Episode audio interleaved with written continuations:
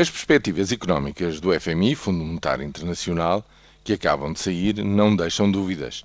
No planeta Terra, hoje em dia, há um pomo da discórdia e esse pomo chama-se crise das dívidas soberanas na zona euro. E esse problema mantém-se. O FMI apoia uh, os esforços de estabilização das contas públicas dos 27 países da, da União Europeia. Não há dúvida acerca disso. Mas, ao mesmo tempo, diz que, bom, se há esta política restritiva um, a nível orçamental que está a esfriar a economia na Europa ao ponto de haver uma pequena recessão este ano, bom, isso tem que ser compensado por outras instituições, tem que ser rebalanceado por um maior protagonismo, por medidas ativas do Banco Central Europeu e dos eh, fundos de estabilização recém-criados eh, na Europa. Para quê? Para que justamente eh, não se asfixie a economia.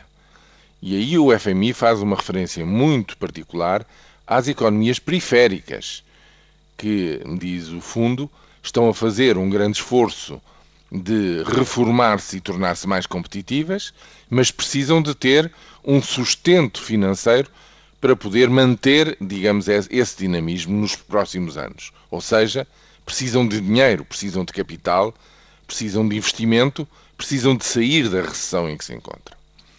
Isto aplica-se que nem uma luva a Portugal. E se em relação a Portugal, o FMI constata que o programa de estabilização continua segundo o acordado, que no próximo ano a etapa seguinte da consolidação orçamental deveria continuar a poder fazer-se do lado da despesa, o que é muito mais difícil, como sabemos agora. Bom, mas ao mesmo tempo diz que justamente é preciso não hum, asfixiar as economias neste processo.